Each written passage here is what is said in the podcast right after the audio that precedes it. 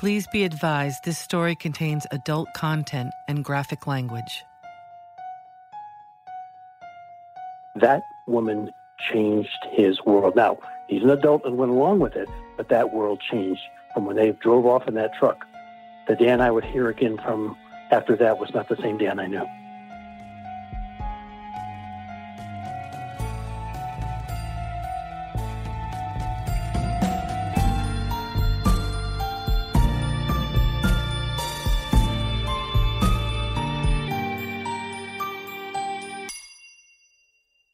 Welcome to Sleuth.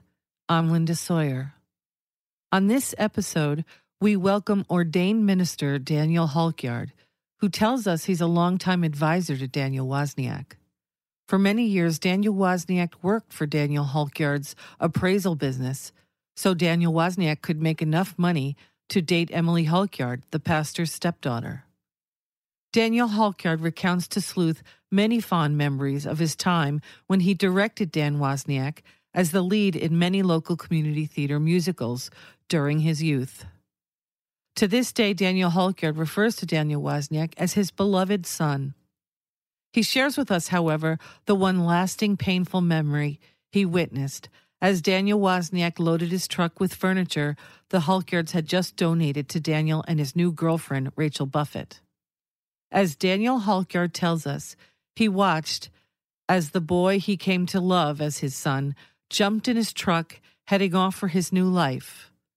A life Daniel Wozniak was about to share with his future fiancee, Rachel Buffett, by his side. And we'd like to welcome you now, Daniel Halkyard. It's Linda Sawyer from Sleuth. Well, how are you?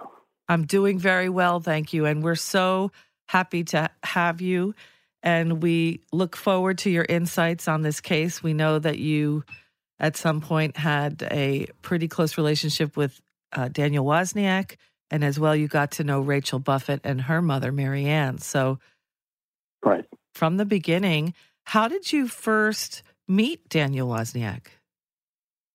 I met Dan. It was early 2003, 2002, 2003, I was directing for a company called uh, a children's theater in Orange County, and Daniel auditioned, and uh, he was very, very likable. Very, I just, I was very impressed with him, watching him perform, and I was watching his people skills, and I really enjoyed that. And uh, over the time, he worked on the show, and uh, he played Von Captain Von Trapp, and everybody loved him. They just, the kids adored him and he seemed to have a, a gentle persona about him. And uh, so I invited him to come to work for me in my appraisal company. He would shoot photography, shoot pictures of houses and things like that for me.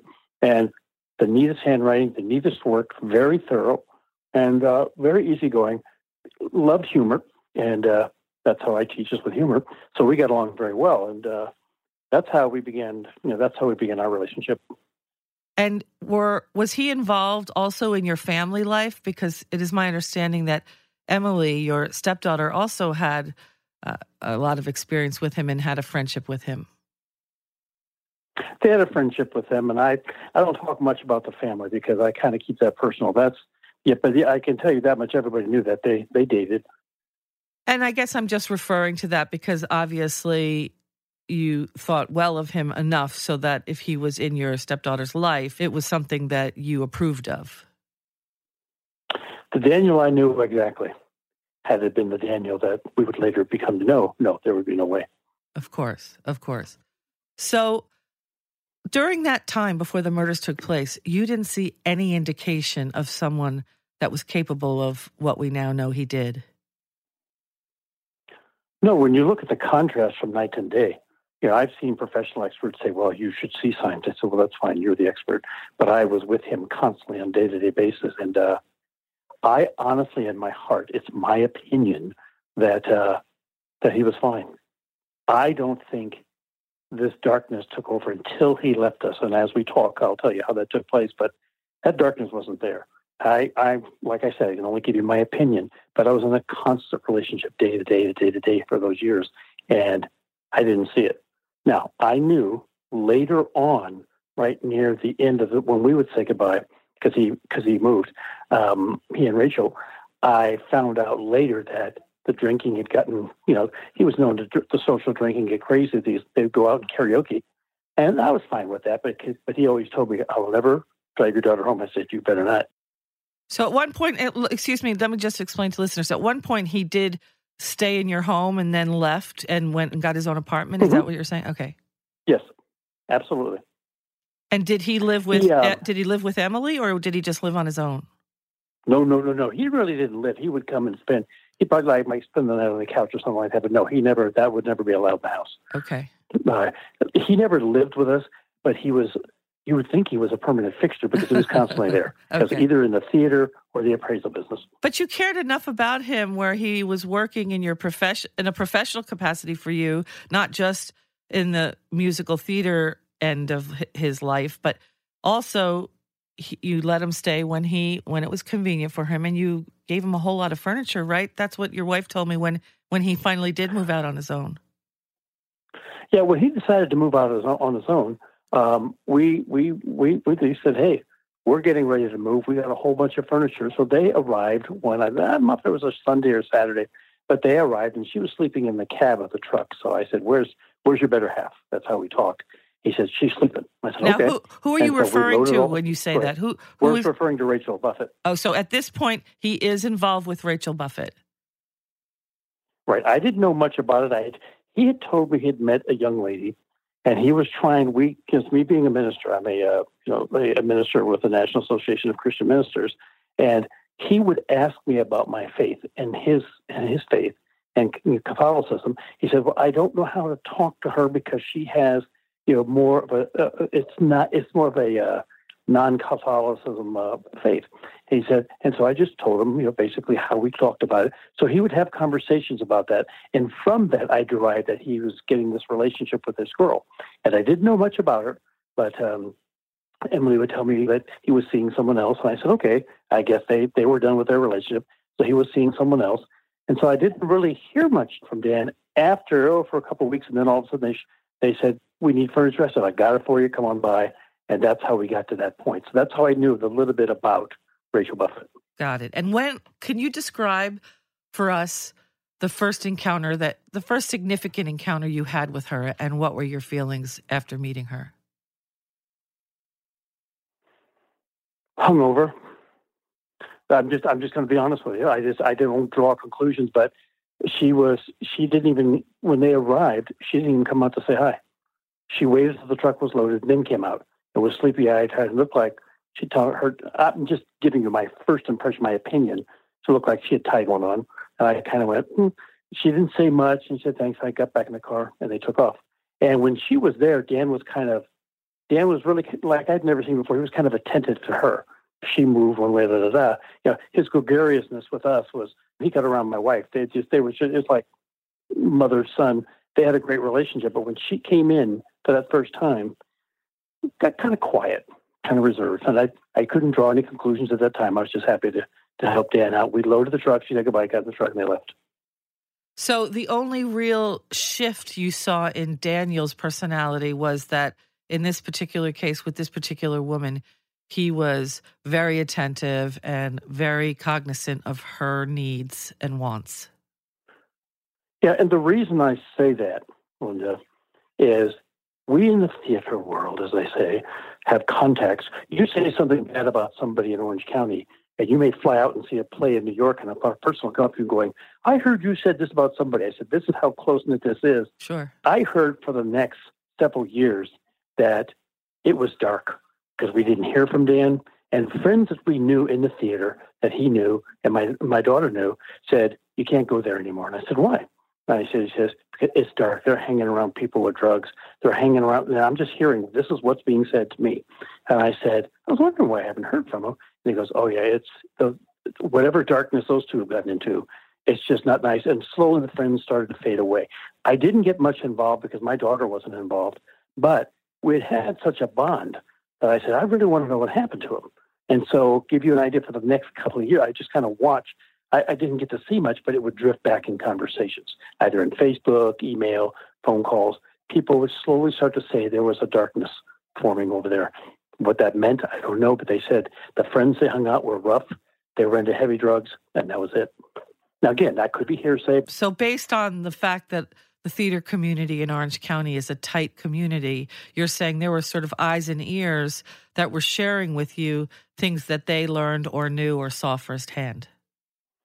Exactly. And the reason I tell you this is because they got back to me because they said, This is not the Dan you knew. We don't know where this came from because this, it totally took them by surprise. They knew he liked to drink and have a good time, but this darkness that set in, the fact that he was desperate and needed money, good heavens, Dan was never at that point in his life. But it just, I don't know how the shift came, but I know this. This is my opinion based upon what I physically saw and heard. That woman changed his world. Now, he's an adult and went along with it, but that world changed from when they drove off in that truck.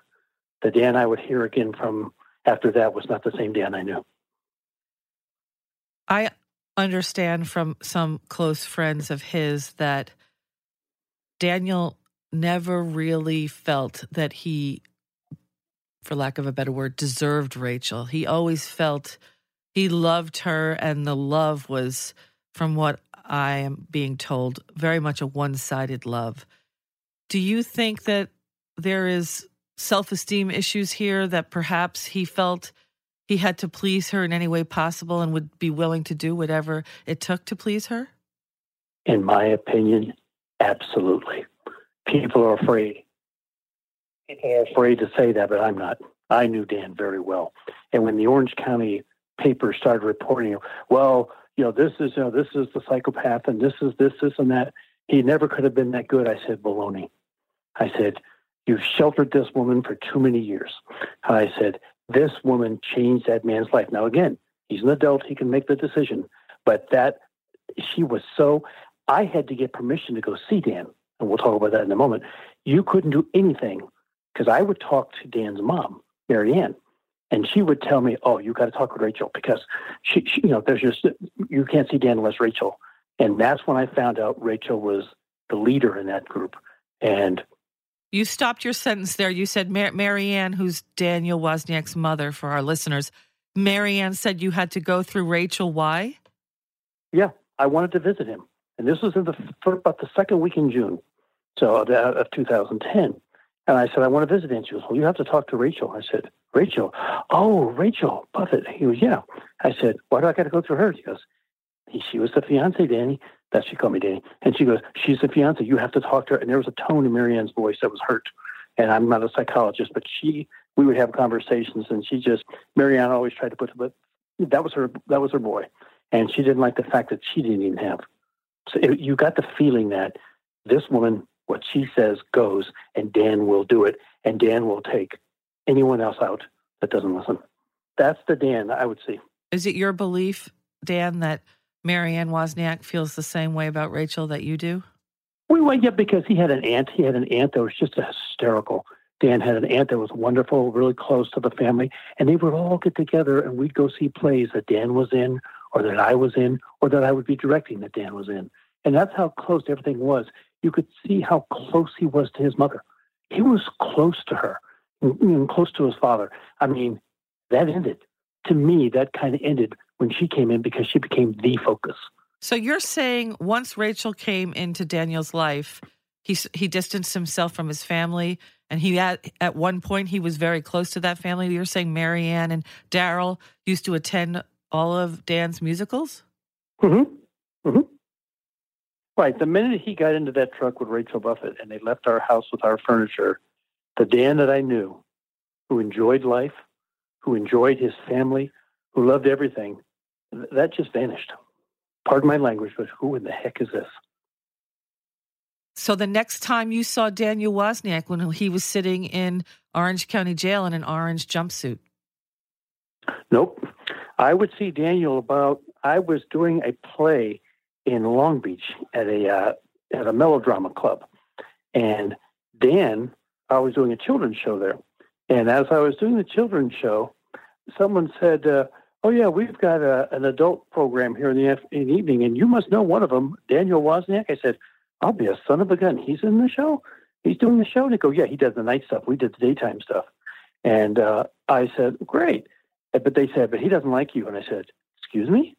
They said he doesn't like you. He said you'll take over everything. You, you'll you'll be controlling and this and this and that. And this was the producer. I said, Are you sure you got the right Dan Wozniak? He goes, Yeah. But then I saw Dan in the parking lot several days later. Go, Hey, Dan, what's going on? And just, Hey, hey, it's good to see you. Yeah, okay, got to go. Bye. And I said, I, I told my wife when I got home, I don't know what's going on here. But then I just let it go because it was too hurtful. I just said, I, I, I got to let that go because remember, at that time, I now was hearing that Dan was changing, things were going on, it's getting dark, and it seemed very disconnected to me when I saw him. Then the next time I would see him would be in the orange jumpsuit at the Men's County Jail. So that was just a precursor that uh, things were shifting for Daniel, and he yes. barely yes. gave you the time of day. Well, the play that he did, the last play that he was in with Rachel, Dan never would have done something like that. That was one of the darkest plays I'd ever seen. And looking at his persona in that production, I went, he would never pick something like this. He's a good, very talented actor, but that, that wouldn't have been his style. He wouldn't have done that. But it was certainly foreboding for his future, wasn't it? You know, people grow up and they do different things, and they get, they find different interests. But of all the plays he would do since he's been gone, he come back to that one. It's just I don't know. just I can only base all these observations on my relationship with him. Perhaps it's more indication of her influence over him. Well, the fact that it was going on during that play, I would think so. That's that was the epitome of what I felt. I when I saw the play they were in and the characters they were playing, and that this thing, this tragedy happened during this. I said, "Don't tell me you don't know anything about what's going on." Because that, that I'm not buying. Because Rachel I know and the Dan I know, there's no way. You know, you're getting to something that's getting really tender with me, but uh, I think there's a there's a lot that hasn't been discovered yet. and I hope it does.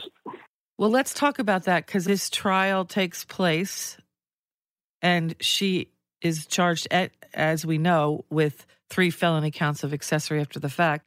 If she's convicted, the maximum time she'll she'll spend in prison is three years. In my opinion, it's a shame. Three years would never be close to enough justice for the families based upon what I believe her complicity was. Let's talk about what you believe her complicity was. Give us a sense. I went to see Daniel. I went to see Daniel the third week in June, 2010. Rachel and her mom, Marianne, met me there. We sat and we talked for a while. And first, first of all, I was upset that I had to go through her to get to see my friend, but that I got over fast. Rachel was very, you never would have known, I'm telling you my first impressions, you never would have known something as horrific as just happened three weeks prior to that had happened. I was I was kind of taken back by that at first blush. We got to talking and back and forth between mom. I had the opinion mom didn't get the whole picture from Rachel because the conversation didn't make sense. She kept saying that, well, I had no idea this was coming. Yeah, and we just had no idea this was going on. And I said to myself, I don't think so. But then she said something that this is very, very important. You need to hear this when I saw her on Dr. Phil go through that whole ramrod with Dr. Phil, Rachel said something to me in front of her mother that I actually emailed her mother back that night and gave her a warning. Rachel told me in no certain terms, you know, the night that that lady was killed, I was on an email to her and I felt so suspicious and scared because Daniel was standing right behind me. And I about dropped my jaw, Linda. I said, You what? She goes, Yeah, that was so spooky. I looked at her mom, and her mom just clammed up real quick. We went through the, the, the talking process, and then I went to see Daniel, and we gave our little eye signals like, I'll be back. You and I will talk. And when I got home, I got right on that email. And I said, Marianne, and I still have that email. I said, Marianne, you need to be very cautious of something. Your daughter said something that makes gives me pause, and I think you need to talk about it with her. And I related to what I had heard. Never talked to her mother after that. Maybe a couple congenial highs, but they just stopped the communications. They didn't get back to me. And that's when I, I told my wife, I said, there's more to this story than, than meets the eye. I've just, I can't. Uh, it doesn't add up to me. And I said, I'm not the police here, but that broke my heart. I was convinced now, after that conversation, that this young lady was going to get away with literally murder, and there wasn't much I could do. I mean, and Dan won't give her up for some reason. Dan is not letting that go, and I just, and I told Daniel, I looked him right in the eye as a minister and his friend. I said, "You owe this to God, and you owe this to those families. You need to come clean. I can't make you." He said, "Oh, I know." I said, "Don't BS me, Daniel. God knows what happened that night, and He knows who was involved. You say you're you say you're saved, you're born again, but you just need to do what's right." And you know, we've that's where we left it. But that's what happened on the first visit when Marianne and Buffett and her daughter Rachel Buffett and I spoke for about 45 minutes to an hour before we went into see Dan. So I'd like to go over that because it's a lot to just take in. And Daniel, thank you so much for sharing all that. So what you're saying is before your first visit into the Men's County Jail to visit Daniel Wozniak, you sat first with Marianne Buffett and Rachel Buffett. And in that yes. conversation, Rachel spoke to you about what she said on the Dr. Phil show again? She shared with you what she said on the Dr. Phil show? No, she wouldn't have been on the Dr. Phil show by then. Remember, Dr. Phil show would come down the line. Okay, so it, that's what I was, I was confused about. Dr. Phil was was soon after she was arrested in 2012. No, it's when I saw it's when I saw Dr. Phil and watched what she said. My wife had to control me because I stood up and said, "But that's not what you said to me and your mother." You said you texted her and you thought Dan was right behind you. But now you're telling us you had no idea that, this man was like this. This is what drove me nuts. She, he convinced everybody. She convinced everybody that I had no idea you came, where this came from. I said, "Nonsense, lady. You know exactly where this came from because you were part of it. I mean, you don't hide something like that." But then when she said that little sentence to me, if you were a suspect, how can you turn around? If you were suspect of Dan or creeped out by it, why didn't you say anything?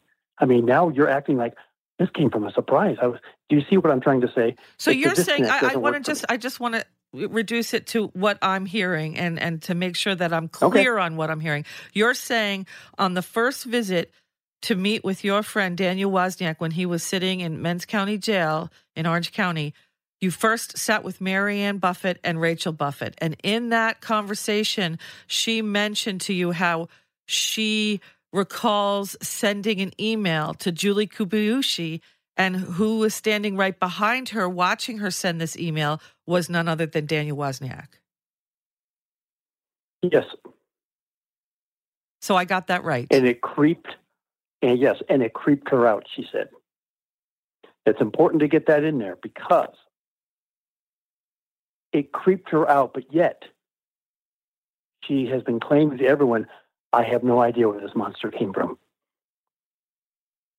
So, do, what do you feel like she was trying to tell you at that moment? That they were in it together? I think she was trying to puff piece me like she did everyone else. Oh, he's my friend. He'll listen to me. I'm a minister. I'm not stupid. You know, I'm not going to take your side or Dan's side. I know. I feel for the families. I think what she, this was the no, no, no. That's not what I'm asking. What, no, Daniel. What I'm asking is, what do you believe her intent, Rachel Buffett's intent, was when she told you that in that conversation you had before you went in to visit Daniel? Was she trying to share with you how she was involved with Daniel in this planning? You know, in the from the furthest parts of my mind, I kind of got the feeling that was a way for Rachel to say, "I'm scared." I don't know what to do with this. Got it. It seems, based on what I'm hearing you say, that Rachel was trying to tell you or convince you that she was afraid, but yet she knew what was going on. She knew what the plan was with him standing right behind her. That makes sense. It sure does. That's that's yeah. That, and you know, I've I've worked with enough teenagers to know that you get so deep into the lie, you don't know what the truth is anymore. And sometimes you'll reach out in the weirdest ways to people.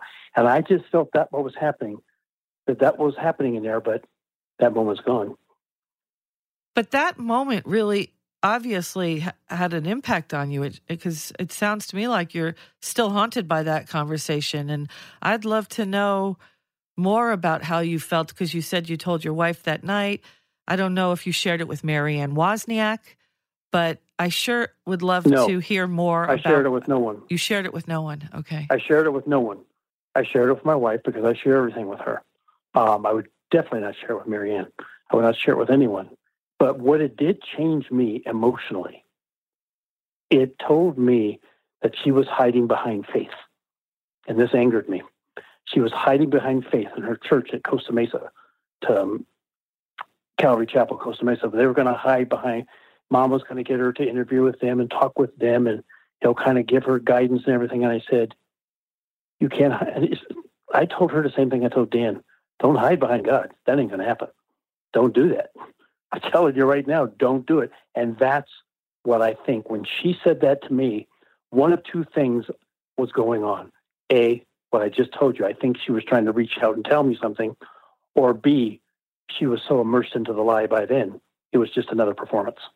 And I was just another person in the audience watching it. So she thought she'd pour it on. And for the last number of years, I've struggled with both of those points.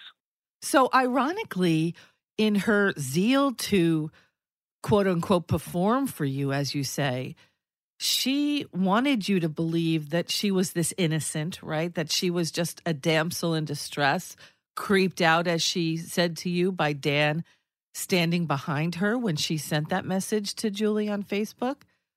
But what she accidentally revealed to you really was that that piece of information that in fact he was standing behind her which one can conclude meant that they were in partnership and they were in cahoots with this plan You know, it, but I think over the years she's learned to mastermind it now. Now she's polished her technique and she's got it down to where she doesn't even know what the truth is anymore. She's so far gone, in my opinion, based upon that encounter I had with her. I have the right to say what I say, and I really think, in my opinion, based upon what I heard and observed from her with her mother, she was an integral part of this operation. She she took Dan down that dark road. They ran out of money. They got into drugs, and then she flipped switches and said, "We've got to do. You got to take care of this." You know, and I just believe she was part of it. well that is certainly a lot to take in and i wanted to expand on your thought that you said that she was hiding behind her faith one of an instance that i can recall when i when i first met with you and your wife your wife had said to me that during the Dr. Phil episode, when she tries to explain away one of her felony charges, which is that she told police the same story about there was a third man in a black hat that they last saw with Sam, and a story, quite frankly, that Daniel ultimately told police was a lie, that he made it up. But at the time, she went with it and she told the same thing to police. And the way she was trying to explain that away on Dr. Phil was she used this coffee pot story. You have a wife, right? I do. A beautiful wife. Thank you. If your wife told you that she had just made a cup uh, or a pot of coffee and it was in the kitchen, and then you didn't see it, but later on somehow it became really important whether or not it was there, and a cop asked you um, what was in your kitchen, you say, "Oh, a spatula, a fork, and a pot of coffee." I trusted him, and I trusted that what he said was true. And especially before I thought it really mattered, I didn't question it. And then later on in questioning, when the police asked me, Well, did you actually see him? And I said, Well, no, no, I didn't. I got to tell you, back when I had a real job before this, um, I worked as a litigation consultant, and that sounded like a really coached response. That didn't sound like Rachel talking. I want to know what you have to say about it, not what you worked out in a conference room with your lawyer to say about it. So And your wife told me that that is a story that was coached straight out of the Calvary Church. Can you expand on that? I'm not going to label the Calvary Church for that one because I have too much respect for Calvary Chapel. And no, Well, what I mean is, when you said to me earlier in this interview that she hides behind her faith, it recalls for me the conversation I had with your wife when she said that that was a very coached story that was told to her by the Calvary Church. After all, it was the Calvary Church that raised Rachel Buffett's bail money to begin with. Well, the thing the thing you have to understand, I I don't want to be like a lecturer here, but I think she took everything that those good pastors and lay people uh, uh, to, to talk to her about and twisted it to her own the thing. I mean, she twists everything. I mean, she twists it all. And the thing is, is I don't. I will to this day go to my death knowing that they did not coach her to say that because that that is willful, willful disobedience against our respect and our love for God. And they never would have coached her that. This woman took something, twisted it, and used it. I watched her. That was a desperation. She got in front of Dr. Phil and uh, she fell apart. How much these people are hurting, and they think that I had anything to do with that. It's bringing up a lot of pain for me, but I want some sort of healing, or at least for them to just know that I didn't have anything to do with their pain before that. Did you make a mistake here anywhere along the way? Maybe I made a mistake coming on the show. I don't know. She was totally dismantled and she was hesitant and she was non consoling. It's just, I'm sorry. She, her, in the Bible, there's this, an expression called your heart is hardened. It gets to the point to where you don't care. Quickly, a quick point in case is the Pharaoh, and even when you tell the plagues with Moses, and God said, I will harden his heart. I will harden his heart, but yet he'll forgive you again. He'll forgive you again. So he gave the Pharaoh lots of times, but then he hardened his heart every time, and he said, that's the way it's going to be. Well, Daniel, also we we don't know what she said to Calvary. I mean, she could have told Calvary, "I I trusted my fiance. My fiance told me all this, and I believed him. So how do I express that? How do I share that with Doctor Phil?" They never would have told her. They they would have never gave her that advice. I can sit right here. You talk to. They've never given her that type of advice. The church would never have put itself in that position because that was the most foolish thing I had ever seen. it was it. I'm surprised that there, well, of course, there are people gullible enough to buy that story, but I'm just sorry that, that I, I, I defend my church, and uh, you know, I wasn't there. I don't know what she told them, but regardless of what they told them, you know, um, that wouldn't have been it. Because I talked to my Calvary Chapel pastor, and he told me, he says, that's between her and God. He said, that's between her and God because no one's ever going to know what happened. He said, and you'll have to be accountable to him for it. And that's what the church would have told her, honey. You need to tell the truth. You need to tell the truth, regardless of what happened. The truth is at the bottom of all of this. If you lie, God knows you've lied. You'll deal with him later. And that's all the church would have done. Now, I'm sure they helped her because they were members of the church. And so the church tries to help their own. But uh, for the church to give that type of advice, no. And that's what also infuriated me. People hide behind the faith and uh, they interpret it and turn it around their way. And well, I think she's been doing that for a very long time. And I think she she's as good a, an actress as can be if she can convince the fine people of Calvary Church that she's innocent because they raised so much money on behalf of her bail from the community of in the church. So obviously somewhere along the line the members and the and the and the people that run the church uh, were convinced of her innocence and that sounds well, me you know, like the church is made up of uh, we always say in the faith, the church is made up of sinners. We're just the difference between us is we've been saved, as they talk about in the Christian faith, but we're still susceptible to being gullible. You know, and the thing is, is God bless them for helping to raise the money. You know, they in their heart they were doing something they felt was right.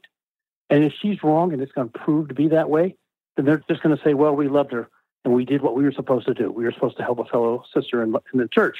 You know, it's not their job to be judge and jury. That's God's. That's true. I think that's where the Calvary Chapel came from. That's true. You know what I'm saying? Yes. And I know her boyfriend, just as a side note, shows up at all the preliminary hearings with uh, proverbs stitched in his shirt. Once again, that's an example of how she's learned how to hide behind her faith because she certainly she does know how to perform. Well, whatever she did, I cannot prejudge her from a faith-based point of view because that's between her and God. And He tells us in the Bible don't you be judging people. That's my job. All I know is based on what I've seen and my interactions with her is that it's like I told Daniel, you walk down the wrong path when you start playing like you're saved and born and all this. So you be very careful with that because you start mocking God and you're going to have to deal with him eventually. Enough said there. So tell me about that. As you continue down the road? Because I know that you met with Daniel fairly often. Did you always have to go through Rachel, or did did anything change with that relationship? Nope, nope. After that first visit, I made it very clear to her, her mother, and to Dan. I don't I don't get anyone's permission to see you. And so I applied to the jail, and she was history after that. She never came. He would see her, but I said I want nothing to do with that. You'll see me when I'm available, and we'll come in and see each other. So I mainly came in on Saturdays to see him. Okay. So you had no interaction with her after that one instance? Nope. I was done.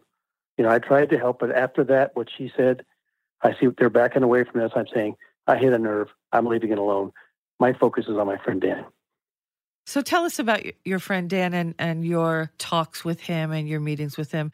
Share with us what you learned during that time about your friend. Well, knowing first that when I came in, everything is monitored, we knew you can't talk about the case itself. They don't, they get a little cranky about that. And I told Daniel, I said, Daniel, I said, so I learned to, I learned to circle talk. And what I would do, the basic thing was to see, A, are you okay?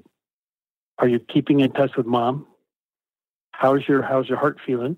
And so we we would do that. That's the first thing we would do. We we'd have our little meet and greet, and we'd say, "Hey, how you doing?" A few jokes, and he.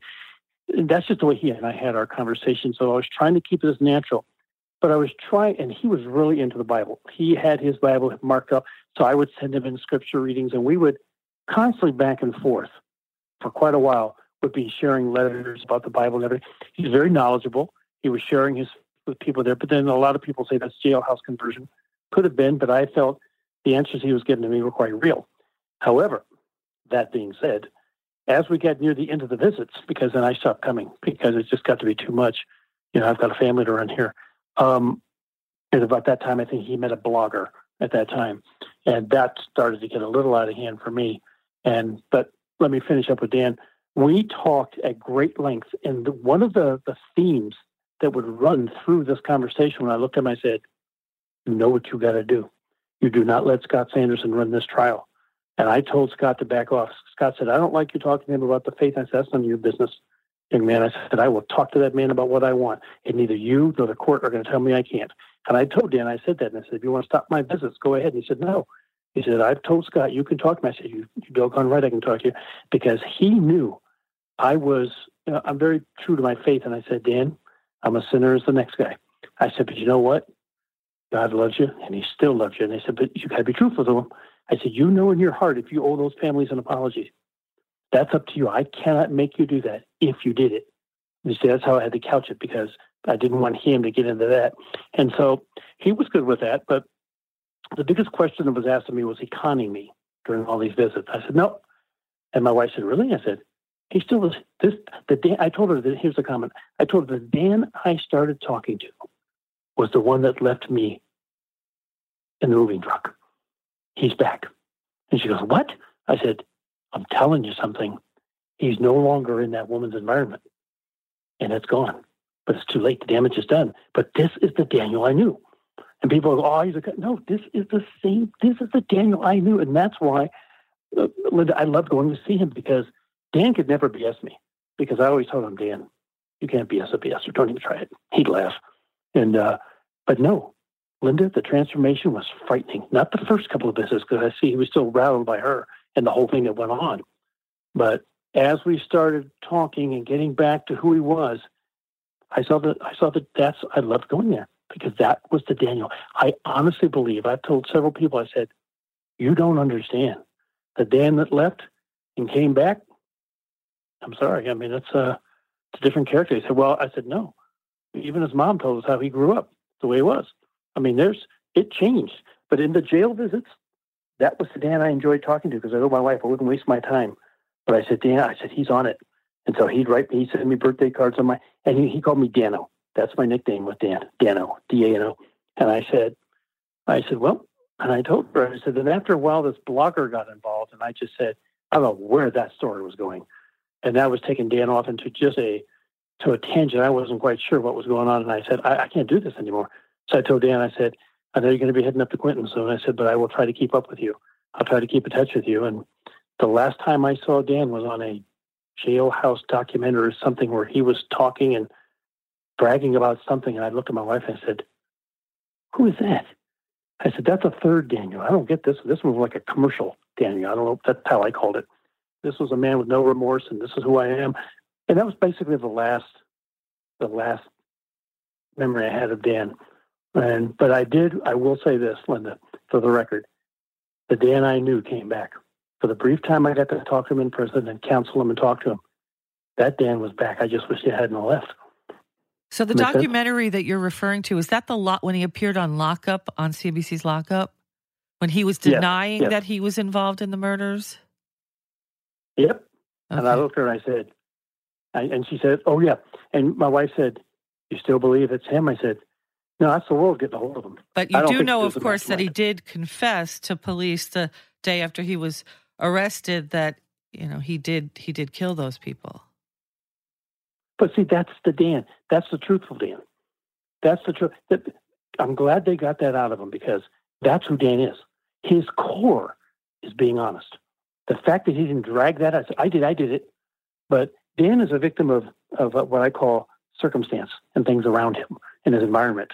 You know, he'll swing one way, but they got that out of him right away. When he was his most vulnerable, that's probably the most truthful Dan ever was.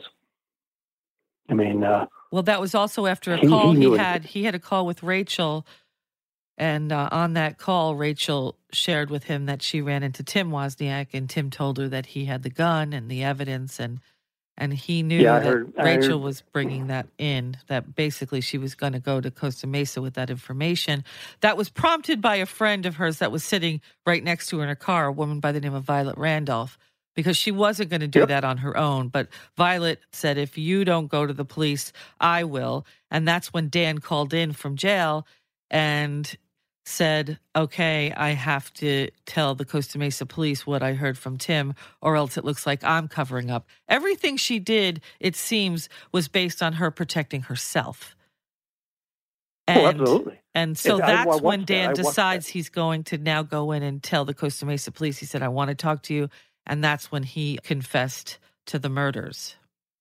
What I want to know is what she had on him or what she did to him that he still to this day will not involve her.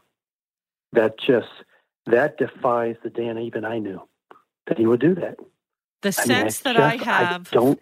the sense that I have from the people I've spoken to is that it involves Tim, and Tim Tim's involvement is is hinged on Rachel's involvement. So therefore, if he reveals Rachel's role as the mastermind or certainly as an Right. accomplice in these crimes, then she will reveal Tim's involvement as well. So I think it has to do with him protecting his brother. Yeah, yeah, I would. Yeah, yeah. To your second party, yeah, I, I agree with that. So tell me, what was now the, I've not talked to him since he's gone. I've not talked to him since he's gone to Quentin. I've had no communication since then. so you felt the visits that you had with him, you you felt like you reconnected and who reappeared was the old Daniel you once knew. Yeah, I, I to my dying day will say that he was saying prayers with other people. He was leading worship services and stuff, and you know that, that's just how he felt, and uh, that's who Dan is. But a lot of people are going to look at that and say that's just jailhouse conversion. I go, well, that's probably true, but not with this kid. I knew this kid, and this is what blown his mother. His mother was devastated by this turn of events. Devastated. This is not Dan. This was not her day, and there was nothing leading up into it until he took off with Rachel Buffett. From the time he left in that truck, I kid you not, I will say this in front of a judge, his life changed. I'm not saying how it happened, but I believe. But the only one, the, the only one thing I did see, and I will say this: the one continual presence in his life from that point on was Rachel. They even did two leads in the play together that dark sided play. So you're going to tell me? And I told her in our little talk, I said, You had no idea what was going on? Oh, I had no idea. You had no idea? And then three sentences later, she says what she said. And I don't even think she knew what she said. About Dan being over her She- shoulder when she sent the email Yeah, to yeah. Julie. You know, she sent that she email that she- at eleven fifteen, the night that Julie was murdered. Julie was murdered between twelve and twelve oh four. Uh, you know, early morning on Saturday or the turn of midnight uh, that Friday night. Right. So within 45 minutes of Julie being murdered, Rachel coincidentally sends that Facebook message to Julie, which Daniel's defense attorney has said that he believes Rachel sent that message as her potential alibi, saying, I can't wait to see you after my wedding, and we'll catch up and we'll enjoy the summer sun together by the pool. But then when she told me that, I haven't told anybody in the legal world what I just told you about that conversation. I haven't. And I will tell you because I know where your heart is and what you want to do with this, the truth behind this. But that says, I, I know the Christian side of me says I want justice all the way around. Full justice needs to be served. And uh, to just, just, it just, it just, that, that just staggers me. I go back to that, that, that conversation. And I said, well, if he was Christian, yeah, he was, I knew he was behind me when I was typing it. I just knew it. I don't know how far they've lived from these people, but three floors up. Sam's apartment was three floors up. That's right. That's right. And so, see, when she gave me that piece of information, I went, "Wow!" And I don't think she's ever said that before to anybody. I think she she had because she has told everyone I had no idea this was happening. I had no idea this was going on. Well, why did you feel creeped out from him being behind you? If you if you weren't suspective of him, why would you be th- why would you be thinking that? Because she wasn't creeped I, out. I, literally. because she wasn't creeped out. Exactly. Yeah. Yeah. exactly. And that's why that piece of conversation with me has bugged me. And the fact that Marianne Buffett would not respond to me. But I said, you need to talk to her about this because. Right. That's it sounds to me like after you sent her that email saying, Do you realize what your daughter said in mm-hmm. essence? They shut down all communication because they yep. realize now they slipped with you. Yep. And I just stayed out of the picture. I talked to them a couple of years later. I said, hope things are well. And I got a picture. Yeah, we're fine. We're just putting this all behind us. Uh, I just, I stayed away from it because it was just too, I miss, I miss Dan. I miss those days, but I'm also a realist because there are two families that are missing people in their family. And so I had to temper that with that. But I'm still not going to give up on my memories because I'll always have them. You can't take them away from me. But yes, do people change? Yes, they do. Uh, yes, they do. And the thing is, is there's nothing I can do about that. But I'll be doggone if I'm going to sit here and watch someone get away with it. No, that's just not. That's it's not my job as a law. I'm not a law person who can go out there and say, okay, I need to do justice. But I can do things like sharing this with you because this breaks my heart because you're the only one I've told about that conversation because I know you'll go the right direction with this. But I think your your listeners need to know that Dan was a good man. And I'm not ashamed to say that. People, how can you say that? I said, because it was. I'm not lying. I said, I've got thousands of people who believe me and trust me. And they knew Dan was a good man. Uh, Oh, well, Daniel, I, Dan, I can tell you, decision. I can tell you this, Dan, that I've spent two and a half years on this case and I've interviewed over 300 people. And as a journalist, I can say unequivocally that I do believe Daniel Wozniak would have never murdered if he had never met Rachel Buffett. And I can also share with you that the Costa Mesa police are in agreement with me. And I can also tell you that while I know you weren't there during the trial, one of the most compelling days was when Scott Sanders was cross examining Sergeant Ed Everett from the Costa Mesa Police Department. And it came to the point where Scott was asking him how he felt about Rachel Buffett. And he basically repeated it back to him, saying, Do you do you really want to know what I feel about Rachel Buffett? And of course, Mr. Sanders said, "Yes, yeah. I do." And he's he very passionately picked up his right arm and pointed his finger directly at Daniel Wozniak in front of the jurors and said, "I believe she should be sitting right next to Daniel Wozniak. That's where she belongs." And I agree with him 100%. Everyone was looking at each other and you could hear the gasps in the audience and I remember when he walked by me, I said, Good for you, Ed. Good for you. Yeah. And he said, Do you think I'm going to get fired? I said, No, you can't get fired for telling the truth. So, uh, how did you feel when you first heard Daniel Wozniak confess to the murders? Well, I was on tour doing a show. I was doing Brigadoon down in San Diego County with uh, Fullerton Civic Light Opera. And I was doing a role, and all of a sudden someone said, my wife sent me a thing. She says, "You better take a look at this newspaper headline. It was sent by a friend." And I looked at it, and I just about everyone said, "What's wrong?" I said, and he said, "We know that guy. We know that guy." I said, "So do I." And he said, "You know him?" And so I shared my story with him, and I was devastated. I had two more performances to do, and that was just uh, just I shock when I saw what had happened and the degree that it happened. I knew things were getting dark over there, but Lord, I had no idea they were that dark. And I had just gotten an email from him. Hey, all my friends, come see me and uh, my fiance in our new play. Yeah, right. I'm going to see that dark play. I don't think so, but I did get an email, a mass email, and I had just gotten that. And but I was out on tour, and when I saw that, I was, it was disbelief. You know, it's just. And then when I saw the hideousness of, the, of, of it, I just went, "Whoa, Wozniak, get that spelling again." But then they showed his picture, and I said, and that was the comment I made to Sanders. I said, "You see that picture? See that man behind the bars? You know, his arraignment. Look at those eyes." Said, "That's not Dan. That's not the Dan I know. It's not." And my wife goes, "You're right." I said, "That's a man who said, oh my God, where have I been for the last two years? And now what have I gotten into?" And yeah, you brought your family into this. You brought your family into this darkness, and he never would have brought Tim into something like this. He never would have done this to his family. But that's how much power this young lady has. And in my opinion, I hope they take that power away from her. I hope that justice is done, whichever it is. I hope that it's done. Yeah, the power of unrequited love. I don't think she ever loved him. I'm That's why sorry, I'm that's saying it's opinion. Unrequited. was- He loved her, but yeah, unrequited. yeah, Yeah. Oh, he loved her with a passion. He gave up his own family, and she took advantage of that yeah. cold bloodedly. And you want to Almost like talk about cold blooded? The the night he was arrested at Tsunami Sushi for at that point bank fraud because they still thought Sam was their number one suspect and they just thought Right. Dan was helping him, hiding him. So they went and arrested him at his bachelor party at Tsunami Sushi and they went afterwards to go pick up Rachel at the Camden Martinique apartments and by early that morning she was sharing with them that she really didn't love him. She wasn't over the top about him, but that was okay. He was a terrible lover. He had a small penis. She's telling the police, the Costa Mesa police, this, and they were supposed to be married one day later.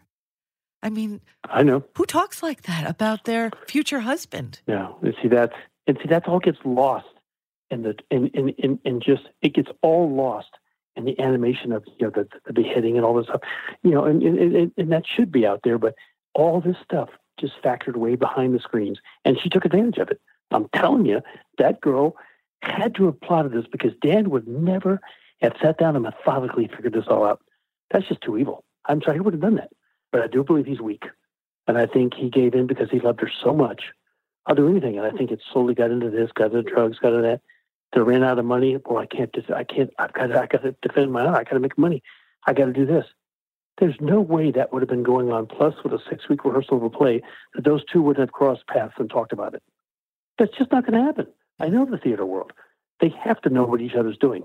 So that's I mean, all their neighbors and all their friends that hung out with them all during that time because they moved in Valentine's Day, February 14th, 2010. And then the Mhm. murders took place May 21st, 2010. So they weren't there for very long. But the friends that they did develop there, they all shared with me that she was in charge. She was the one with the power. She was the one with the influence. I mean, she was on him like white on rice. If he was texting or calling, who was that? Who are you talking to? I mean, there was no, he had no breathing room to plan anything on his own from what I can gather from these interviews I've had. And uh, I, I have a quick little story that I think gives you an indication of, of just how much power she did have over him. One of the parties that they attended was something called Taco Tuesdays. And it was a collection of all the neighbors, and they all got together at a friend, Dave Barnhart, who lived there and he had these parties and they got a little out of hand. It was sort of like Caligula, you know, there was a lot of booze, a lot of drugs, perhaps even Yeah. partner swapping, who knows. But anyway, it, it and and I was told there were actually tacos there. So, but um they one of the nights uh, two people have told me, two witnesses there have said that they recall Rachel uh, trying to pump up her own influence, her own eh, sort of in a bravado kind of way. Look at look at the control I have over him. Watch this. And she, you know, s- instructed Daniel that he had to kiss another guy that was sitting next to him on the couch, or else she wasn't going to go home with him and make love to him.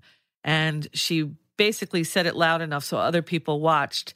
And sure enough, he went ahead and kissed the man and she everybody laughed and basically like he was the court jester and and sure enough she said see see what i can do see how i control him. So i just th- think that is so insidious and that to me is such a reflection of just how much he would do for her. Yeah and that's a shame because that's his own fault for being that weak. I blame him for that. You know you know what? You're grown up. You should have known your principles. But the thing is is i just don't think that he wanted to be loved it's one thing about Dan. He wanted to be liked. He wanted to be loved. And I could see that in him. He had that need. His mother loved him. His family loved him, but he wanted a separate love, something that wasn't family related. And this woman would give him anything he wanted. I miss the Dan that was, but that's just life. That's what life deals with you. And the thing is, is you're not taking my memories away. You're not taking my videos of him and my family. You're not taking none of that away. You're not tarnishing any of that. Now, when it comes to the part of what he did, I go, yeah, you know what? I'm sad that happened. I said, but I'm not going to break ties with him. He will always be my friend. He'll always be like a son to me. And I'll always keep that. I mean, sons can be bad. Sons can murder. They do that. But do you disown them? No. You don't do that with people. They're your family, you know, and you don't justify what they did. So what she did to Marianne Wozniak and her family, I think uh, Rachel Buffett's involvement in this needs to be accounted for because she had her involvement had such a huge effect on so many families and so many lives and just to be able to walk away with what a smarmy look like, well, coffee pot, this and that, and this and that. No. No, you need to be behind bars so the world knows no, you were a part of it. You were guilty. That's that's that's fine for me. That closes the door for me. Tell our listeners, so few people know Marianne Wozniak didn't come to the trial. Dan, Dan didn't want her there. Give our listeners a sense of who Marianne Wozniak is. Oh, I'd be more than happy to. Marianne Wozniak was just a sweetheart. You know, you know, she, she had temper. You know, if she if she thought you were attacking her family or whatever, you know, but she she loved her son.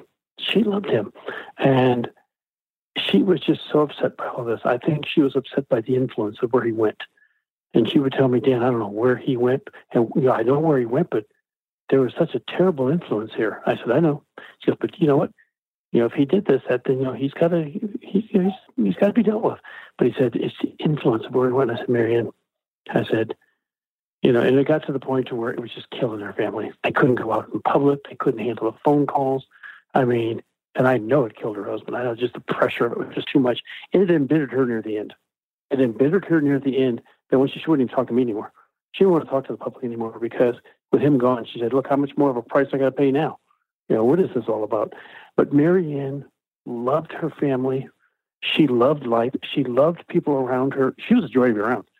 That woman could tell a story tale. She was not vulgar, but she wasn't stupid. She was a very smart woman. And uh, but I do know she loved her son, and her son spoke very highly of her. Now I know those two differed with each other when he met Rachel, and they were going to go away. I think there was a disagreement about that. But then again, that happens in a lot of families between mothers and their sons. But uh, this broke her heart. This just destroyed her. And she wouldn't go in the public because she wasn't ashamed of her son. It was just too much. And she was trying to protect her husband because she knew he couldn't take it. Drag him into public through all this? No. This was too much for him. And uh, she was a protector. But this one, she could, I think Marianne couldn't protect her son on this one. She can't protect her father, you know, her husband, and her son at the same time. It was too much on her. And so she she stayed with her family. There's very close knit, you know, her his aunt and everything. They're all very close, and it just took a toll. I mean, you're in Orange County. He's moving a lot of people, and all of a sudden this happens. You're a mother and father of a of a vicious murder. That was hard for them. That was like night and day. Boom. You know, I don't know if you know. Darkness. I don't know if you know, Dan, the the story of what happened to Daryl, but you're right that Marianne couldn't protect her husband either. But uh, it really happened based on an, a fight that Mike had with his father. He ended up beating him pretty severely, and Marianne was very afraid to bring him into the ER because she knew that the police would be called. He was beaten up so badly, and it was the Who first. Was? This is Daryl. Daryl was beaten up so Daryl bad. was beaten up. Daryl was beaten up by his oldest son, Mike, who was in town, and was drinking so heavily and he got in a fight with his father and beat him so severely that he really needed hospital attention, but Marianne was petrified to bring him because she knew the police would be called based on his injuries.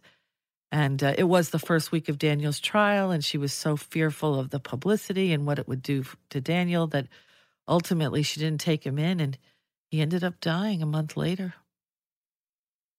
Did you? Did they ever find out? Not out even a month later. It was two weeks over? later, actually. What? Did they ever talk about what the fight was about? Tim told me the story. Told me that he came in and his father was so bruised and beaten up and with a black eye and could barely talk and they and Marianne was hysterical and told Tim that it was Mike and Mike's never allowed back in this house again and it was pretty bad. And uh, no, do I know ex- uh, Tim never knew himself what the fight was about, but supposedly it didn't take much from Mike's years on steroids with wrestling. He still does pretty heavy duty drugs, from what I understand. And he was drunk. And I mean, poor Marianne, look at the decisions she has to make and the choices that she has to make. These these are not easy boys that she has had to make these choices for. I mean, I know they're family and I know that you stand by your family and I agree with you. Even if your son murders someone, it's still family, right? You don't abandon them. But but I do Right. my heart aches for Marianne because how much can one mother take? And I'd never heard of a history of violence with Daniel. Never, to this day, I've never heard. I haven't had people have not talked to me about a history of violence when he was a kid. I mean, to, to live in a family like that with, with very dysfunctional. I mean, I don't know. The bottom line is, I didn't know that, know that about Daryl. That breaks my heart because I love that man. I really did. I And heard just, he was just, just, the nicest, just- sweetest man. I know. Awful story, right? Just Well, I loved him. I loved him. yeah, I loved him. He just. But you know what? You never know what lies behind the door of a family. it's true. I mean, that's just so intimate and private. You have no idea. I mean, they put on a face in the public, but then in the background, who knows what's going on? And that's uh, but uh,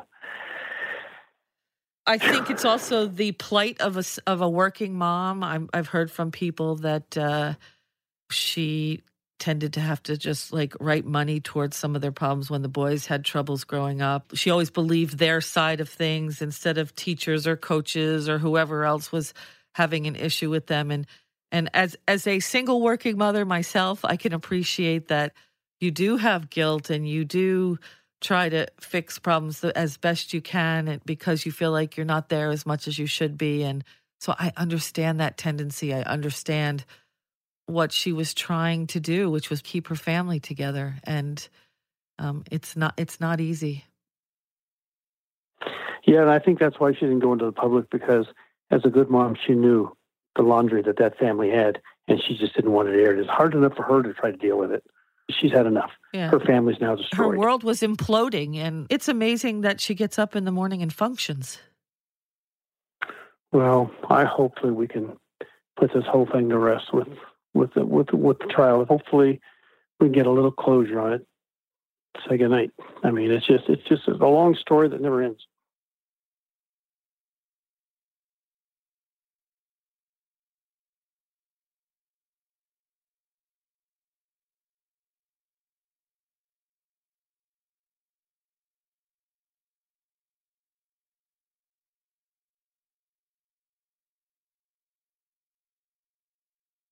I hope through like conversations we're having and all kinds of things that are happening all over the place that people kind of get an understanding that the human being is one complicated program. I mean, we are so complicated, and uh, but I have enjoyed talking to you. Well, thank you, sir. And I've enjoyed it as well. And I want to end with this last uh, question, which is I know you've mentioned the blogger, and I wanted to know what your feelings are about her introduction into Daniel's life. Self interest, not on the level of Rachel Buffett, but I think my tendency to listen to her and everything, by the time I was able to stand back and look at it, I just thought it was more self serving. I got to save this person. I got to be a part of this person's life. Maybe I can help them. I've got something empty in my life. But to me, it made no sense. That blogger did not belong in his life. Just did not, because I I did not understand the purpose of it. I did not get it.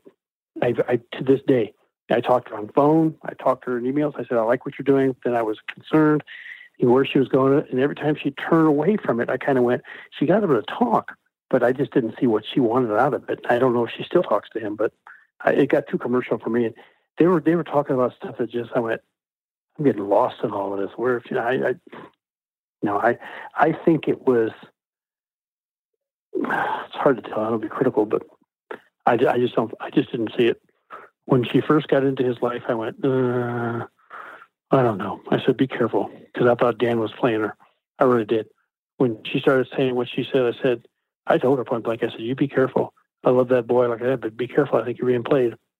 Do you think that she's been a detriment to him or or has she helped him? That's a hard one to call. That's a hard one to call. I if I don't know what she expects out of Daniel. I mean, what's the point? Daniel's probably had more psychological reviews. Who knows? I mean, are you helping him? I don't know. I just don't know. I mean, I know I don't know if she's still talking to him in Quentin, but uh, she visits him at San Quentin. Well, then you know what? If she's still visiting him, it gives him someone to talk to. If something positive comes out of that, then good. I'm happy for that. But if she's looking for a relationship beyond just a relationship with him, I don't know. That I have no idea. But if he's got someone to talk to, thank God for that.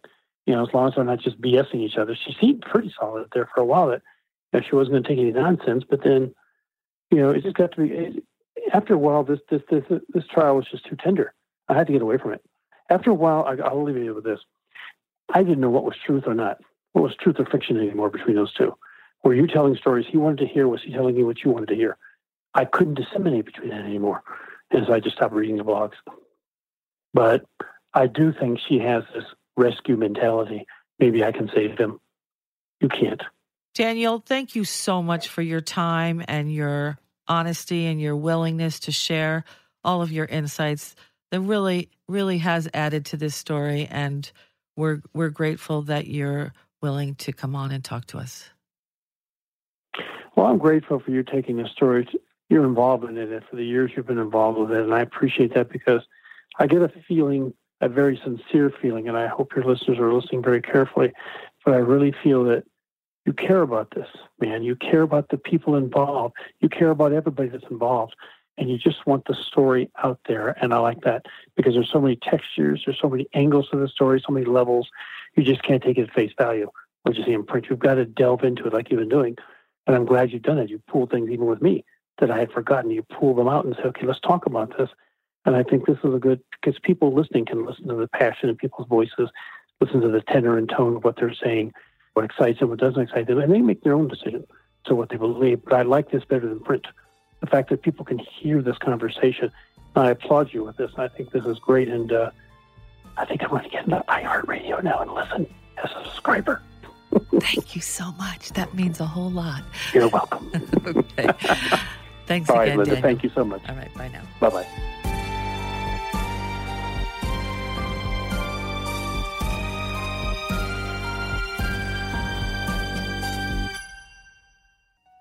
Next week on Sleuth, we're back to our Santa Ana, California courtroom front row seat as the accessory to murder trial of Rachel Buffett comes to a close.